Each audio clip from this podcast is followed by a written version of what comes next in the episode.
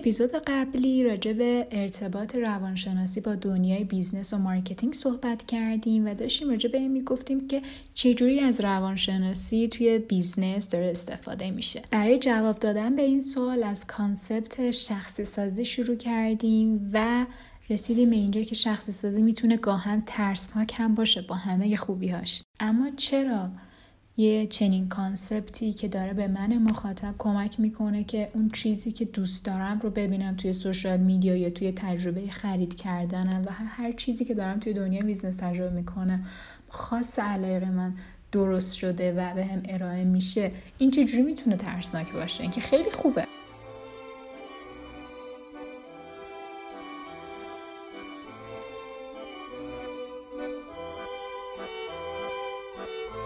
من نیلوفر پشروش هستم. میزبان شما در این پادکست و این اپیزود برای وبسایت ام نیوز تهیه شده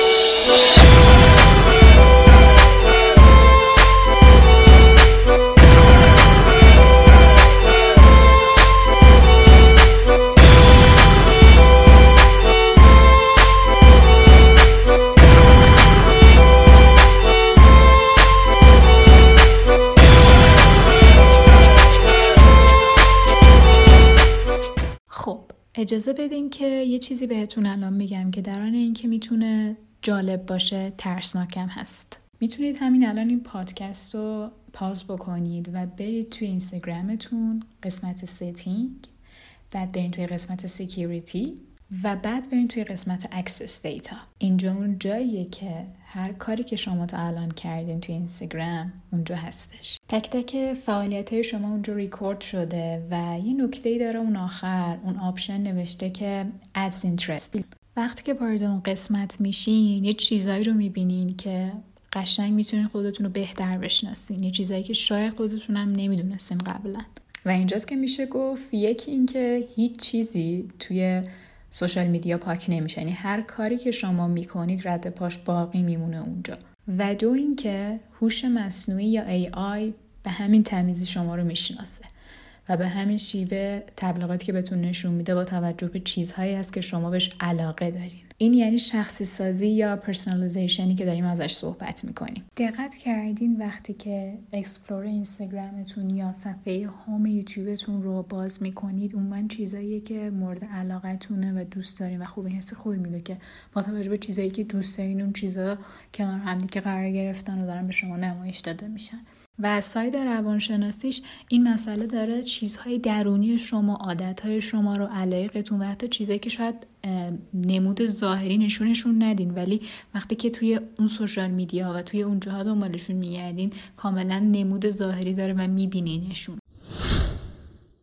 حتی یک مستندی راجع به این مسئله درست کردن به نام سوشال دیلما یا معضل اجتماعی. که اگر ندیدینش پیشنهاد می‌کنم که حتما ببینینش. یه جورایی داره اون dark side social media رو نشون میده. اما خب الان هدف ما هم این نیست که بخوایم بگیم که این داستان بده و اینکه داره از روانشناسی توی business و marketing استفاده میشه چیز بدیه یه حقیقتیه که وجود داره. هر چیزی هم یه side خوب داره و هم یک side بد داره. خلاصه حواستون به این مسئله باشه و البته طبق تحقیق جهانی که روی مصرف کننده ها انجام دادن تقریبا 48 درصد آدما نسبت به اینکه اطلاعات شخصیشون رو share می‌کنن توی صفحات مجازی و گاهاً توی سایت های خرید آنلاین و برند ها و اینها با این مسئله آدم ها OK بودن و مشکلی نداشتن چون باعث می شده که تجربه مشتری بهتری داشته باشن. این رویکرد شخصی سازی که ازش توی دنیای business داره استفاده میشه اگه بخوام یک مثال توی دنیای واقعی هم حالا بجز اون بحث مجازی و اینها که داشتیم بزنیم یک تحقیقی انجام میشه که توی یک ژورنال روانشناسی کاربردی چاپ میشه. این تحقیق در مورد استفاده از شکلات توی رستورانا برای بالا بردن میزان انعامی که آدم ها میدن انجام شده بوده. گاهن توی بعضی از رستوران ها ممکن دیده باشین که وقتی ازشون درخواست می‌کنین که فاکتورتون رو بیارن سر میزتون توی اون ظرفی که فاکتورتون هست حالا به همراه اون دستگاه پوز ممکنه باشه چند تا شکلات هم گذاشتن توی این ظرف. در واقع اینجا هم همین اتفاق افتاده. توی این تحقیق اومدن روی همین مسئله ریز شدن. کاری که کردن این بوده که اومدن نتایج این تحقیق به سه دسته تقسیم کردن. دیدن که وقتی که اون گارسون یا اون ویتر و توی اون ظرفی که فاکتور هست کنار شکلات هم می‌ذاره و می‌بره سر میز بدون اینکه اصلا اشاره بکنه که خب بفرمایید این شکلات هم مثلا برای شماست خود همین اکت باعث می شده که سه درصد میزان انعام ها بره بالا. دفعه بعدی اومدن چیکار کردن؟ همین پروسه انجام شده فقط این چیزی بهش اضافه شده. اون ویتر وقتی که داشته اون شکلات ها رو به همراه فاکتور میذاشته سر میز مشتری بهش می‌گفته که بفرمایید این شکلات ها برای شماست. اینجا اومده دوباره یک حرفی اومده یعنی یک پیامی اضافه شده به همراه اینکه یک شکلاتی داره به مشتری داده میشه. این دفعه درصد اناما از 3 درصد می‌رسه به 14 درصد. دفعه بعدی میان چیکار می‌کنن؟ دوباره همین پروسه تکرار میشه که ویتر برمیداره شکلات می‌بره به همراه فاکتور سر میز مشتری. بعد یه کوچولو بعد از اینکه این کار کرد مثلا 5 دقیقه بعد دوباره یه ذره دیگه شکلات می‌بره می‌ذاره سر میز مشتری میگه بفرمایید اگه دلتون بازم خواست دوباره میل بکنید. همین یه جمله باعث میشه که از 14 درصد میزان انعام برسه به 23 درصد.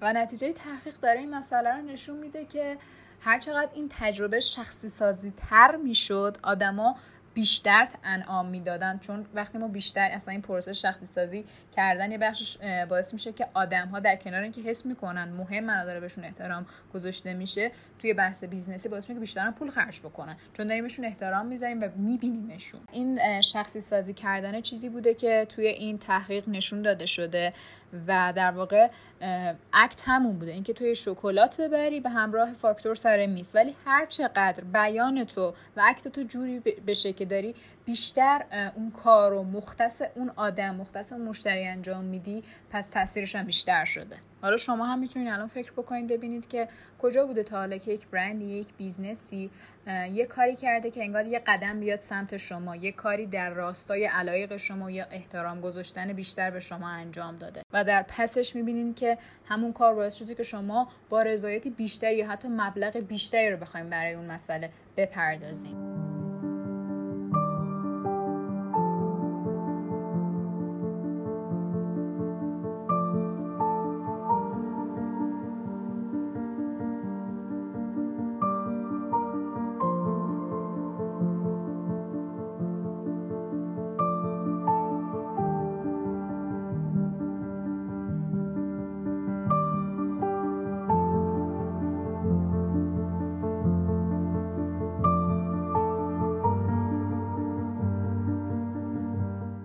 خب این بود از مفهوم شخصی سازی. میریم سراغ مفهوم بعدی.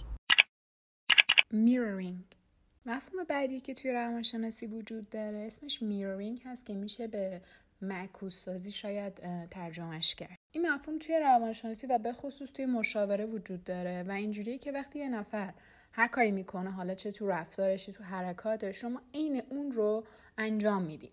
و این اتفاق توی دو تا شرایط مختلف اتفاق میفته یکی این که ممکن شما از اون آدم خوشتون بیاد و برای اینکه مثلا اون آدم این نشون میده که من از تو خوشم میاد این رفتارهای اون آدم رو کپی می‌کنی تا به اون آدم این سیگنال رو برسونید. یه جای دیگهش اینجوریه که از نظر حالا اون مسئله روانشناسیش ما یه نورون هایی داریم توی مغزمون به اسم نورون های آینه. اینا باعث میشن که وقتی یک نفر یه کاری می‌کنه شما ناخودآگاه اون کار رو انجام میدین. یعنی مثلا یه نفر جلوتون خمیازه می‌کشه شما هم حواستون نیست و می‌بینید که دارین شما هم خمیازه می‌کشید این اتفاقیه که توسط نورون های آینه ای اتفاق میفته یعنی که حتی میشه گفت وقتی که مثلا توی خیابون به یه غریبه لبخند می‌زنید می‌بینید که اونم متقابلا به شما یک لبخند می‌زنه. اینا همش نمودهایی از همین مفهوم میرورینگ هستش. بیاین اینجا یه مثال بزنیم. فرض کنید که با خانوادهتون یا با دوستاتون می‌خواین برین رستوران.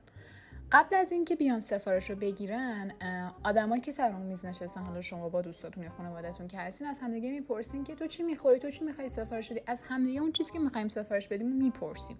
و هدف اینه که وقتی که حالا می‌خوایم سفارش بدیم سعی کنیم که سفارشام شاید شبیه به همدیگه باشه. البته قرار نیست همیشه این اتفاق بیفته ولی وقتی که این اتفاق میفته داریم در واقع اون کاری که اون طرف داره انجام میده رو ما هم داریم mirroring انجام میدیم اینجا. و این توی روانشناسی به نوعی تعبیر میشه به عنوان یک نشونه ای از اعتماد. خب حالا وقتی که این مفهوم ما میاریمش توی business ازش استفاده بکنیم ایده خیلی ساده است. اینه که اگه تو برای کسی یه کار خوبی بکنی این به تو برمیگرده. یعنی در متقابل اون آدم هم یه کاری برای تو انجام میده. بر اساس مفهوم mirroring مثال این مفهوم توی business کجاست؟ وقتی که میان از این سایت ها یا از این اپلیکیشن های استفاده بکنید که بهتون میگه که سی روز اول رایگان استفاده بکنید بعد اگر دوست داشتین می‌تونین مبلغی بپردازین و اینو شارژش بکنین.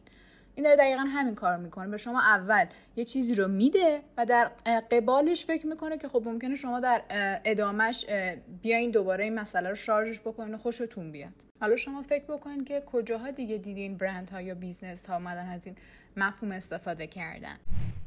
خب توی اپیزود بعدی راجع بقیه مفاهیم روانشناسی که توی بیزنس داره ازشون استفاده میشه صحبت می‌کنیم. ممنونم که تا اینجا با من همراه بودیم